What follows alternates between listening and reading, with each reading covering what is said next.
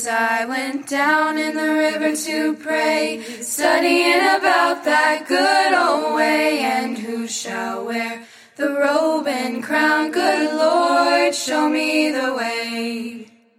Oh, brothers, let's go down, let's go down, come on. Hey everyone, and welcome back to this episode of Episcopal Youth Ministry in ATL. We are so excited for this episode. I'm here with Ashley. I'm Matt, as always, and we have a very special guest, presiding Bishop Michael Curry. How are you? I'm doing fine. Great to be with you guys. Thanks for showing up and taking time. Uh, you're here at Diocesan Council in the Diocese of Atlanta. How has your time in Atlanta been? What have you done? Oh, it's been a kick. Yeah. Last night I had Persian food. Ooh. Never had that in my whole life. What and is it was very good. food? What Uh, well, it's chicken? but they eat in Persia. But, uh, but, but I had lamb. I had lamb. I had lamb and some great rice and Nice. oh, and, and wings. Now I don't know if that was particularly Persian, Persian I mean, but uh, but wings and and a really hot sauce that was really good. Perfect. Huh. I'm going to have to try that now. It's really good. Yeah. Your Do you- bishop is really into it. Do you like trying different kinds of food? Not really. But No? In fact, I tried to talk your bishop out of the Persian, but he couldn't get another restaurant. And then it turned out it was a fantastic meal. Yeah. So sometimes you have to try something. It all new. works out in the end. It does. Yeah. So uh, we're just super appreciative to have you here, and uh, we're going to have a discussion about youth ministry. Great. Some questions, um, and just yeah, let's let's get into it. sure. All right, our first question softball, maybe. Okay. What's the role of youth in our church, both in the local parish and on the national scene? You know, you know. To be honest, actually, that's a really it's it's a serious question. Yeah. Because actually, the role of youth is the role of any baptized disciple of Jesus. Mm-hmm. It is to be a follower of Jesus of Nazareth, to follow his teachings, emulating his example, and to live in his spirit. That's really the role of youth or old folk. It, it and one of the things I've come to realize, it's taken me a while for this to dawn on me. What we want for young people is the same thing we want for all people. To really be followers of Jesus. And and to kitty it up um, and not take that seriously is to miss the boat. Um, I really do believe our young people, if they are followers of the way of Jesus, really learning from his teachings. I mean, look, the brother has something to say. I mean, the brother knows something about life. Right. And um, to really get into the teachings of Jesus and then how do I live them in my life? Um, how do we live it in the life of the world? Um, as well as to have fun and, and to enjoy um, and to learn the ways of worship and formation, but to actually help young people come in contact with Jesus of Nazareth. I just think that's important. Their role is no different than anybody else, no different than my role as presiding bishop. It is to follow in the footsteps of Jesus of Nazareth. There, this is a side note. Uh, There's like there's a, a, a, a video on. Well, I saw it on Facebook um, and it was uh, it, from Russia, where a mother bear and her baby bear apparently were trying to climb this mountain, and it was an ice, or a snow cap, and so it was snow all the way up. It looked like it was almost straight up, and they were filming it from a helicopter. It wasn't the Animal Planet, but one of those kind of stations, and literally the two of them were having a hard time getting up the mountain, and the mother bear kept climbing. And she slipped back and she kept climbing. Eventually, she actually was able to get to the top of it and her cub was trying to go up with her. You know, he saw mama, so he's going to, you know, go up where she was. And he, it really was. It's a scary film because you see this bear, this cub sliding down, and it really does slide down several times. The way the cub gets up the mountain, eventually he or she, I don't know, well, I couldn't tell from the from the video, but eventually the cub started following in the tracks, in the footprints hmm. of his mother and and by following in her footprints eventually he found his way up the mountain.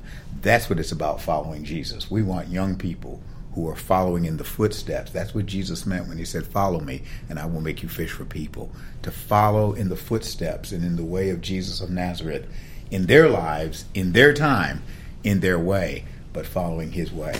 And that makes all the difference in youth ministry or ministry in the church Yeah, and I, I think it's perspective as well. Like in that sense, the idea that youth bring a different perspective to things, especially how does the church today communicate to today? yeah Um, yeah And not to say that uh, you know Episcopal priests are Well, not plugged in, but Well, I mean, I would admit I'm not.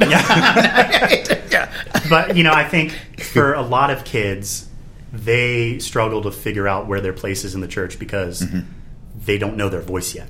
Right. Um, They're still discovering. And so I think it's the call of clergy in churches and youth leaders to constantly be saying you have a perspective that's important to mm-hmm. share mm-hmm. in this congregation. Mm-hmm. Um, whether that's to the outside world or just a fresh new take on the gospel, or not not so much the fresh new take on the gospel, but just a fresh set of eyes or a fresh voice. Yeah, we have to take them seriously. They Yeah. because they're taking Yeah. it seriously. They're They taking they, they are. right. You, we just saw it downstairs with a really powerful uh, youth address from from a young girl who who gets it. Yep. And brings you know I think we we do we put youth at a, at a disadvantage by thinking that they're just cute and fun and energetic. yeah. They're they're for real. Involved you know in the life of the church. Yeah. In the whole life of the church. yeah. Absolutely. Absolutely. Because, you know, ironically, I mean, we've, it's easy to forget, and I say this as an old parish priest. I mean, it's easy to forget that, that the intent of what we do in church community, everything from worship to potluck suppers to outreach ministries, all that, all that is part, intended to be part of what it takes to form somebody as a follower or a disciple of Jesus. It's actually intended to be the work of formation in community. So, young people and children need to be fully involved in the life of the community to participate in that ongoing work of formation. Um, anyway, that, that's uh, you are absolutely right. Yeah, and and not just inside the church. We've heard you talk a lot about the revival movement and revivals, and I mean, I think it's safe to say, you know, movements like Happening, which is the high school Yep. uh, DAS and retreat weekend, or New Beginnings, which is the middle school one, or even something like Vocare, which is the college age the young adult one, yeah. Um, I mean, in full disclosure, I'm the vice president of National Happening. So, Are you really? I'm Good for you. for Thank you happening. for that. Yeah. But what what role does kind of the retreat weekend or the revival movement play or influence a young person's faith? Uh, dramatically. I mean, one of the things that I've learned over the years, um, both from my own experience personally, but also as a, a parish priest and then as a bishop, is that those weekend experiences um, where you bring together young people from a variety of settings, but a variety of church settings, um, whether it's happenings or um, actually, they have junior in Honduras. It's kind of junior happenings and baby junior happenings, and junior, I mean they have happening for everybody. um, but those experiences, those which are usually weekend experiences, and sometimes summer camp, that those are it's like Christianity in a concentrated dose. It's like Christianity concentrate, and that has more influence over time because it builds it becomes an accumulative effect. They learn some of the same songs. They learn some of the same bible stories. They learn some of the ways of thinking about scripture about faith. And over time when you take young people who are having their own parish experience whatever that is and then you combine it with a wider diocesan experience and maybe provincial and church wide you are actually helping them to experience Jesus Christ in the fullness of the body of Christ, not just my local community, but I'm part of something bigger than myself, the whole Church Catholic. That's that's major. Um, part of the reason I'm a priest, in all honesty, was because when I was a kid, the Diocese of Western New York, where I was growing up, the home Buffalo, you know, the home of the Buffalo Bills, um, who lost again last week, but that's just what we do. Um, but you know, part of it was we had we didn't have we didn't have a camp and conference center there, um, but we had youth programs that. I- I was, you know, in my local parish, but in the deanery and then the wider diocese.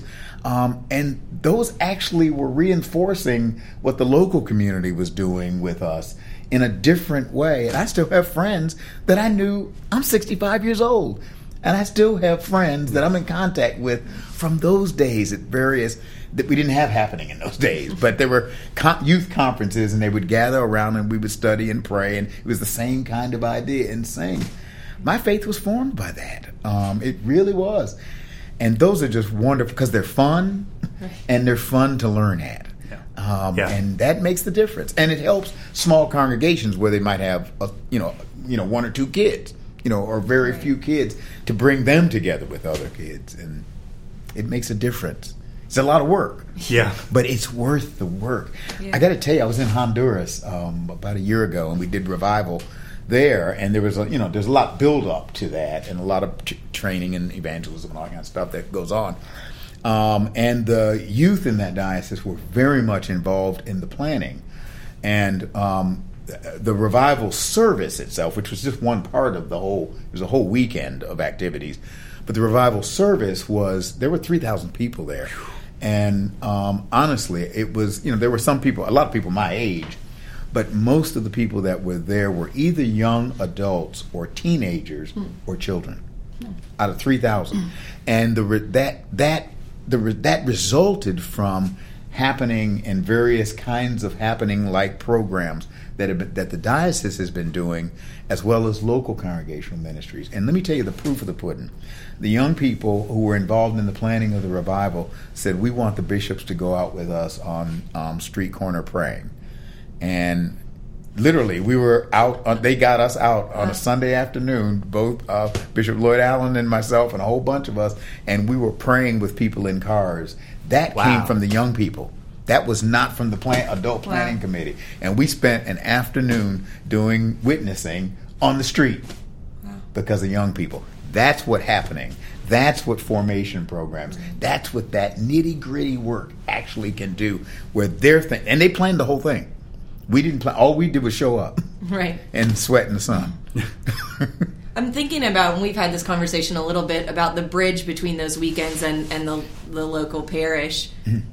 And I, I'm thinking maybe I'm about to give Easton some work to do, but um, figuring out how to how to everybody get on the same page with the same message so that we're all reinforcing the same thing. And if I know anything about you, I think that you might suggest that we go to scripture to get on the same page. it's a good book yeah Yeah, i yeah, don't know if it's and- on the new york times list but it's the best seller right. And so I'm thinking, you know, thinking about how we can get. I mean, we're we're broad, we're we're we're widespread over all of Georgia, and there's a lot of opinions and different types of churches instilling different ideals in kids all over the country or all over the state and the country and the world.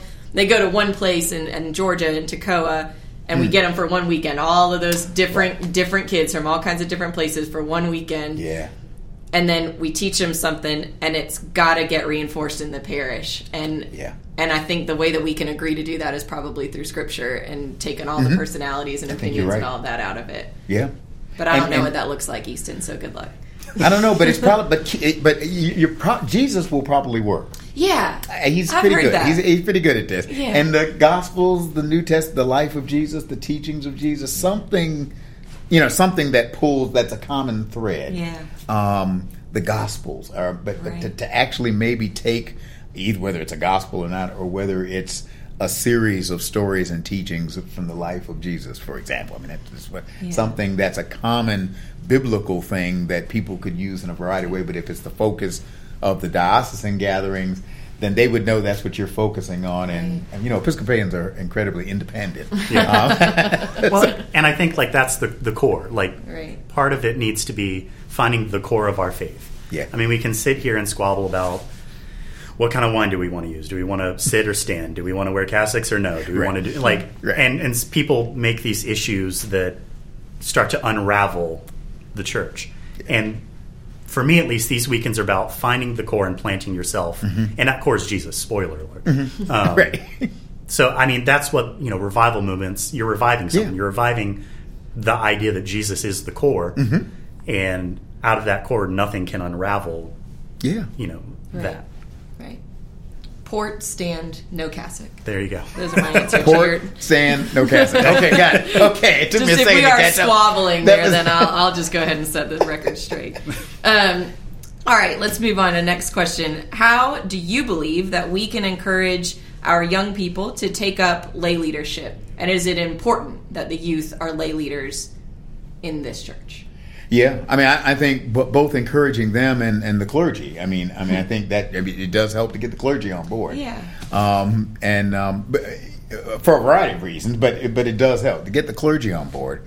Um, and get them on board um, in terms of understanding that lay leadership is part of Christian spiritual formation. It is one of the ways that we form people as disciples of Jesus in community. Um, and so, full participation in the life of the church, um, I think, is essential. I think it is absolutely critical. Um, and and uh, so and, and and it's critical for this reason because it sends a signal to young people and to children that oh i'm really baptized and baptism is that is the entryway into the christian life Right. um, and and bap- baptism means that i'm fully part of this community and if they experience that even if it's not said that sends a subliminal message that this is obviously some place that's really important. And even if I don't have the words to, to explain it, I feel it and I know it. And maybe more importantly, I know I am valuable, I'm safe, that something about the holy means that it's a place where I am valued as a child of God and I'm safe. You have no idea what a powerful message that is. I mean, you know. I mean, especially in a world that's not safe, Right. um, and in a world that doesn't value every person as a child, as an equal child of God. And for us to create that atmosphere in the church, one way to send that signal is to fully involve young people and children in the fullness of the life of the church. That's that's that means we take you seriously Right. We take you seriously and we're not playing around. Now we're not doing games. When, when you're in church we, we, we doing some serious stuff. This is the lord's house. And and we mean we mean take good care of the lord's house. But um, we want you you are a full member a full part of this community of faith. Um, that is I, I just think that's a subliminal message that comes through participation. And sometimes to help clergy to realize that's what's going. It's not just because we want. It's not like they're stacking the votes in the annual parish meeting. I mean, I mean, the idea is this is part of them being formed in a very subtle way that sends a countercultural signal that you are of, as Dr. King would had said, often said, you are of infinite metaphysical worth and value hmm. because you are a child of the King. Period. Now you can say that all day. But if you experience it as well as hearing it, you might come to believe it. And for young people, that makes all the difference in the world when you're going through the chaotic years of forming an identity and trying to figure out who you are and all that, you know, all that's to just have that at the center of who you are. That is a major piece of formation. And that gets reinforced by participation in the life of community. Um, so yeah, so so to get clergy to see, we're not just talking about, we're not just because we're trying to like rah rah rah young people Right. or you know all that. No, we're talking about their formation, real formation, as it was say in Ephesians, um, into the measure of the stature of the fullness of Christ. That's what we want for our young people. Um, and if we don't want that, then what are we doing? Right. I mean, if that's not what we're about, if their souls don't matter, why are we bothering? They matter to God. This is ultimate. This is serious business. And so I think to help us as clergy to realize that and how are ways that we reinforce that, that I think most of us clergy would honor that. I think. Yeah. I mean, I- really. and would honor help and how do we do it? I'm thinking about the other day when I was overhearing two kids, one who's an acolyte, one who's not sure if he wants to be an acolyte, and the one who is an acolyte said to the other one, "Well, it makes the time go by faster in church." and, I, and I didn't come back with anything that you just said. I, I just said, "Yeah, he's kind of right." Well, he's got a point. Let me tell you something. It's, this is a true story. When I was I was an acolyte when I was a kid. I think I was like five years old or something like that. And because you had to learn the Lord's Prayer and the Apostle Creed, so I memorized the Lord's Prayer and the Apostle Creed and got to got to be an acolyte. And this was a pretty Anglo Catholic parish, and and um, and so everybody, all the acolytes had jobs, and so you had the thurible and the thurifer, you know, for the incense, and then you had the boat where the incense was Yeah. kept in. Well, I held the spoon that went in the, in the boat. And I remember as a kid, as an acolyte, when the sermon got boring, and it did get boring. I mean, in those days it did. It- Preaching's better in our church now, but in those days, especially in the Anglo-Catholic high church places, preaching wasn't that big a thing. So it was pretty much uh, boring. So if you're an acolyte, you know, you're fidgeting and looking. Well, there was this sign on the wall um, that was to Charles Henry Brent, who had at one time been the Bishop of Western New York in Buffalo, uh, Bishop of Western New York, Buffalo, and at one time he had been the um, what is it, the chaplain to the missionary expedition to Europe, World War One, and and then had been the missionary bishop to the Philippines. And I remember read. That's what I would do when you when you were bored and the sermon was like real. I would sit there and read that sign and just kind. Of, I, I remember doing it as a little kid. well, about a year and a half ago, I went as presiding bishop to Philippines. And when I got to the Philippines, I asked the they call the presiding bishop the prime bishop. The prime bishop, I said, "What does Charles Henry Brent mean here?" Because I remember reading a sign about him as a kid. And he said he's probably the most beloved figure in the Episcopal Church of the Philippines because Brent went there as a missionary, um, and he went up into the mountains to the tribes that were headhunters and and shared the Christian faith up there and many of them are Episcopalians, and the descendants, the Episcopal Church of the Philippines, is the descendants, are the descendants of those. He started a school, St. Luke's School, started what's now called the Brent School, which is one of the leading um, Episcopal school, leading schools um, in the Philippines um, that has that educates Christians and Muslims together. Um, and Episcopal school, they said Charles Henry Brent is a hero in the Philippines to the Episcopal Church. And I sat there as presiding bishop, and I knew who he was because I was a five year old kid bored with the sermon reading that sign about Charles Henry Brent. So, you know, that's just, it's just amazing. It's just, Right. so get them, put them to work. Okay, let's do it. I want to take a break and offer uh, a resource for the episode. And the resource for this episode is your book, The Power of Love. Oh, wow. um, do you want to talk about it a little bit? Sure. Sure. Yeah. Yeah. it's a great book. Wonderful. I mean, oh, yeah. 10 out of 10, I- you would out- recommend. I would highly recommend. Yeah, it's a well. You know what? It, ha- it started as I mean, it, originally the publisher talked to me about just publishing the sermon that I preached at the royal wedding, and then um, and so that was fine. So we were going to do that. It was just a matter of we had to combine what was the actual text that I had because there was a manuscript. And then the riffing that happened uh, from the manuscript. It's kind of like a musician with a musical score. You got the score, but then the musician can interpret it, or in jazz, you riff off of it. And so we had to combine the riffing and the actual text to create the one that's in the book. So we, so I, I went off minding my business. They were working with with it, and um, went to general convention. And I really did basically the talks I did at convention. I think there were three or four sermons I did at convention.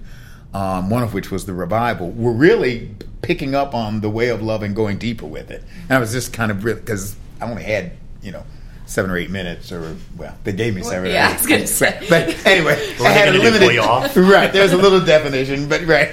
So so I didn't have as much time. You couldn't go but so deep, and so I at general convention I did go a little bit deeper in the where the publisher saw them and said those take it a little bit left. They just go deeper into it. Um, one was at the revival service. One was at the beginning where I talked about the way of love um, and, and spiritual practices that can actually help to nurture um, a life that loves like Jesus. Um, anyway, so, so actually it went deeper. There was one of the sermons was preached in front of the Hutto Detention Center for Women um, who were immigrant women who had been separated from their children. Um, and we had service and prayer vigil there, and there was a sermon um, entitled "Love Thy Neighbor," and it really goes into what does it mean to be an American, what does it mean to be a, a country defined by the Statue of Liberty. That's what love thy neighbor as thyself looks like. So the sermons actually, those sermons actually went deeper. I wasn't thinking about a book, uh, them being in the book. So long and short, we then did take those sermons and we had to recraft them and rework them for reading, um, and they're included in the book. And so it, it's hopefully it's a helpful kind of practical. It's a quick read. It's not um, Brothers Karamazov or anything. I mean, it's it's pretty short. They like it on the Today Show, so it must be. They do like it. They're they're real sweet about it. Yeah. So that's the resource for the episode. Sure. Um, where they can get it And they get it Amazon, um, uh, uh, anywhere books Avery, sold. Public, Barnes and Noble. Yeah, I think it's out in the. It's even in the bookstores. Actually, physically in the book. I haven't seen it in them, but it's actually there apparently. Cool.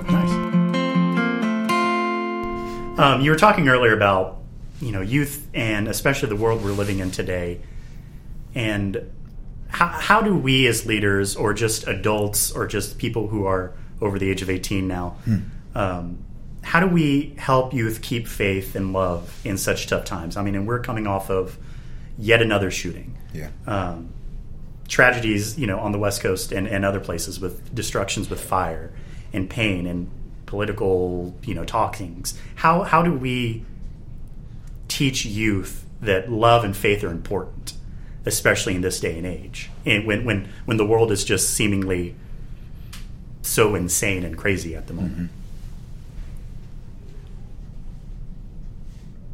Well, I, I, I, I know how we do it with people, and relationship is the key.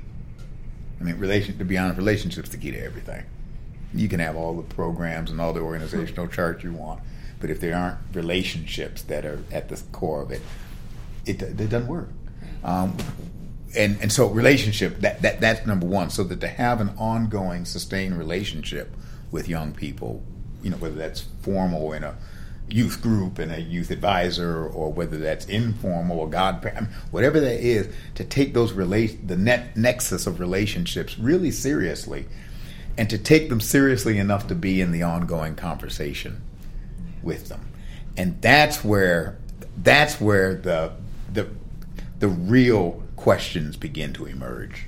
Because if there's that ongoing relationship and it's that relationship includes conversation um, then the questions will emerge. Then the, i mean I, I mean i finally learned i mean young people will do this to you. You just you're talking about a football game and all of a sudden something else comes into the conversation. And you realize that's what they were thinking about all along but they didn't start out you know what i mean? Yep. that's just how Oh, it yeah. goes. So you got to be in the relationship and the conversation, which may start off over here, but what really matters once it's it's, it's like there's a point at which they feel comfortable or something, and and it comes out.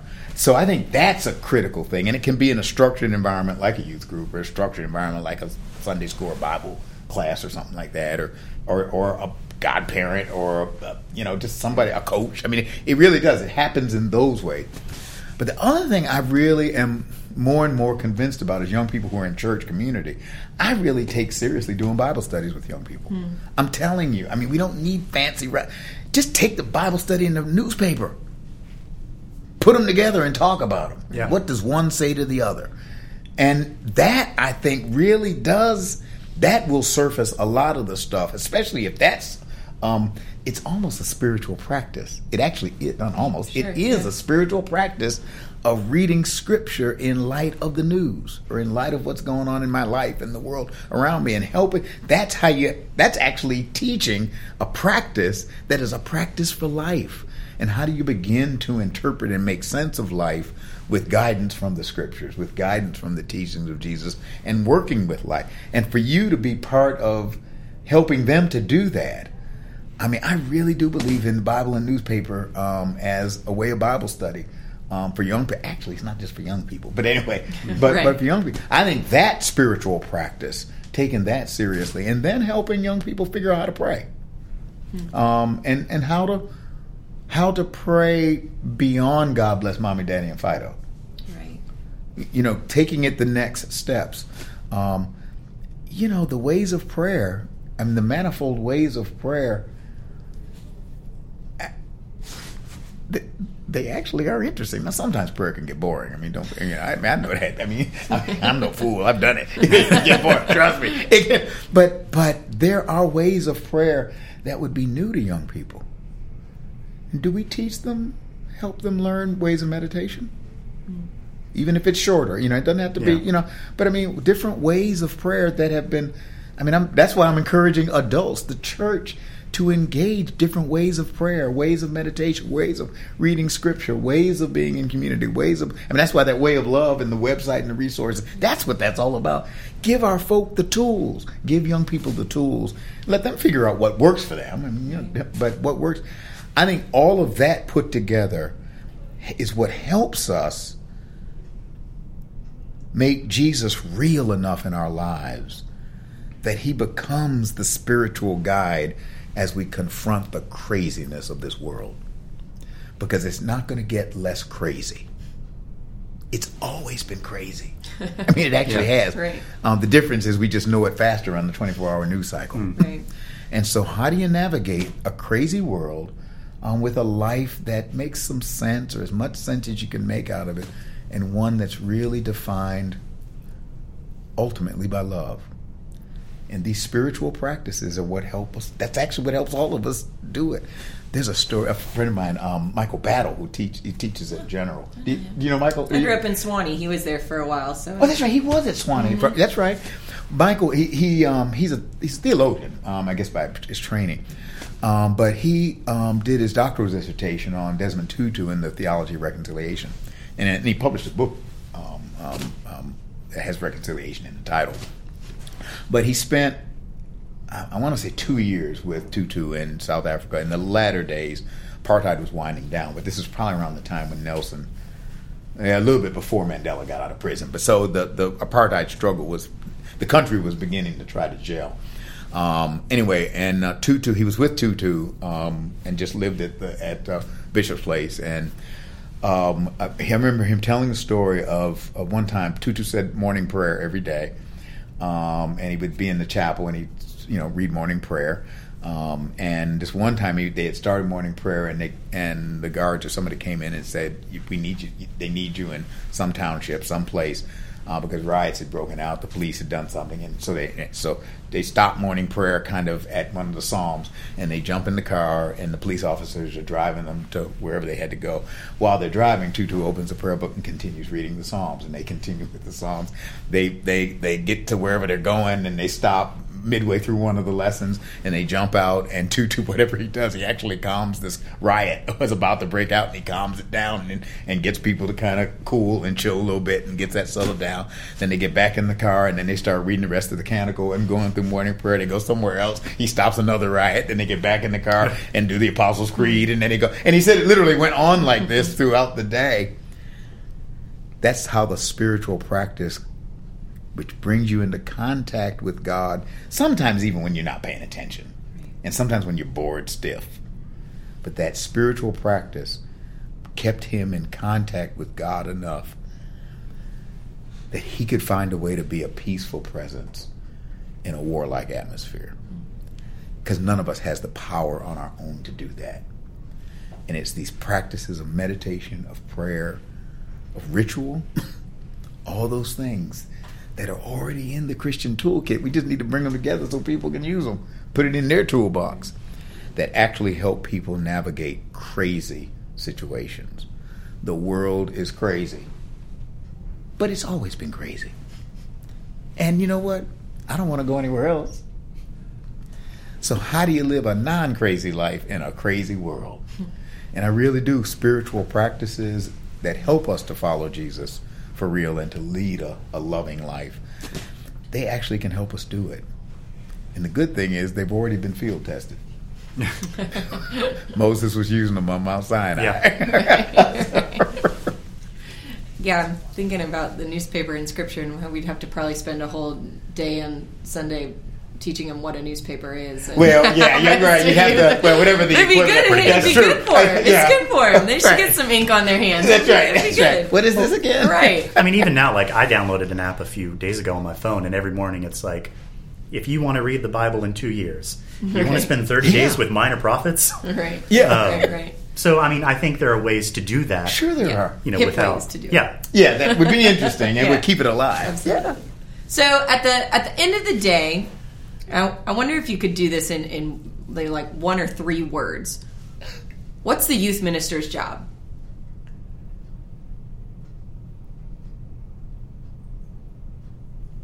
Show them Jesus. I'll take it. Show them Jesus. I got in the pulpit last weekend to preach at the consecration of a bishop. And we were in a Presbyterian church, and which was big enough, you know, for a mm-hmm. thousand people or however many there.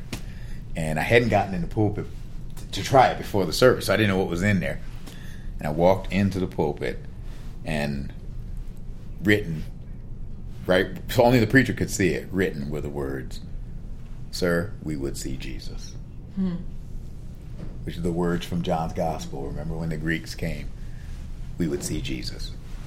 Show them Jesus, youth ministers. Show them Jesus. No spiritual. It's no spiritual that uh, I can't. I won't sing it. I won't torture you. But but it goes. You can have all this world. Just give me Jesus. Yeah. Give me Jesus. And I think building off of that, I mean, you've preached a lot about the way of love. Um, and I think that's such a powerful message. I mean, we were just talking about how powerful that message is. And so, how can we as youth leaders and and youth live into that message? I mean, is it Is it drawing the circle wider? Is it Mm-hmm. you know daily or weekly attendance at church? Maybe daily attendance. Mm-hmm. Um, but how you know what what is that package of of the way of love look like? When you say that, what is that package? You mean what are the elements of formation Yeah. that make that happen? Yeah, Well, I do think um, various spiritual practices, of which actually worship in community is one of them. And I have to admit, I think I'm beginning to figure out why why we need to worship and why that's built in as at least weekly, um, somewhere where it's finally dawned on me. Because I, I've, and this is a side note, but one of the things that's hit me in the last couple of years is that the opposite of sin is not hate. I mean, the opposite of love is not hate. The opposite of love is selfishness. Um, and think back, you know, all those old patristic, you know, the ancient fathers and mothers who talked about um, the essence of sin. They use the word hubris, which is a false self pride. It's not authentic self esteem. It's a false self pride that makes the self the center of the universe and everybody else at the periphery, including God. And when that happens, when when you live like that, then why do you care about the environment? It's it's just here for me. Why do I care about anybody else? Because it's all about me. That that selfishness, that so unhealthy self centeredness, what uh, Reinhold Niebuhr called it, an inordinate self pride.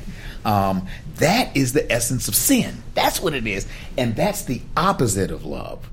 Love is the opposite of that self centered existence. It is a selfless existence that the miracle is you discover your real self when you live that way. He who would save his life will lose it. Whoever would lose his life for my sake will find it. I mean, that's Jesus talking. That's what he's getting at. I've realized why I have to go get up, if possible, get up and get out of my bed and go to church on Sunday. Because I got to get over myself. And I have to, you see what I mean? It's not all about me. It's about God. I've got to go to worship God. I've got to like kind of break my routine instead of staying home and being doing what I want to do. Go and be at worship. Um, and this the mere act of actually getting up and leaving home or leaving whatever it is I want to do and going to church. I mean, you think about going to church and "Wow, that's a, no." That's actually a spiritual practice of leaving self as the center and going to some place where God is at the center of this place.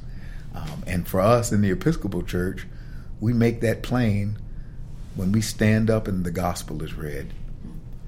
And in some churches, when it's read, a procession takes the gospel book from the altar or from an ambo or from a lectern or something and walks it down to the center of the nave, to the center of the congregation. And the whole room turns around to where that gospel is being read because Jesus is the center of our lives. And that is a reminder that I don't get at home by myself. I've think- forgotten what your question was, but Yeah. anyway, anyway, it's an answer. It's, it's that's a, a, a perfect message that Jesus is the center, the core. Um, I think that's a perfect message to end on. Um, thank you so much for taking the time. What are you doing after this? Are you taking a break, vacation, No, going no, somewhere not else? Not Another till Thanksgiving. diocesan Nope. convention Uh, I'm going to fly back. I'm going to catch a flight at the airport, and then I'll fly to Raleigh, go home just for the night, and um, just kind of swap my clothes out, and then I'll catch a plane tomorrow afternoon and fly up to Baltimore, and then I'll be there for um, a series of committees and that kind of thing, and then I'll go from there to New York. And I'll be in New York overnight, and then I'll go to Long Island and be with the Diocese of Long Island for the whole weekend, and be, you know, like I was here, and be with them for their weekend, for their convention, and then then I'll leave from there, and then I'll fly back to Raleigh, North Carolina. I'll be home for the whole week. Yeah. Thanksgiving, to eat some turkey and gain weight, and Yeah. join Wa- Weight, Weight Watchers again, and you know, it's just sort of all the routine. You I know? Good. Well, thank you so much. It's been a real joy to have you with us. Well, thank you all, and thank you to every youth minister, um, every one of you, because what you do, this is God's work. This is God's work, and and it is so important uh, because every one of our youth, every one of our children, they're baptized disciples of Jesus, and they matter and we all matter. We are all of infinite metaphysical value to God, and that matters. So thank you for tending those souls. Well, thank you. And uh, a quick shout out to our sponsor, Forma, who supports us. Um, and would you close the episode with a prayer? Sure. Gracious and loving God, we thank you for giving us challenges that call forth the best from us. We thank you for these youth ministers. We thank you for these youth. We ask that you will help us to help us all to see Jesus, to see and to know his love, and to be witnesses to that love in your world. And may your blessing, the blessing of God, Father, Son, and Holy Spirit, be on each one of us and all whose lives we touch this day, this night, and forever. Amen. Amen. Oh, sinners, let's go down, let's go down, come on down. Oh, sinners, let's go down, down in the river to pray. As I went down in the river to pray, studying about that good old way, and who shall wear the robe and crown, good Lord, show me the way.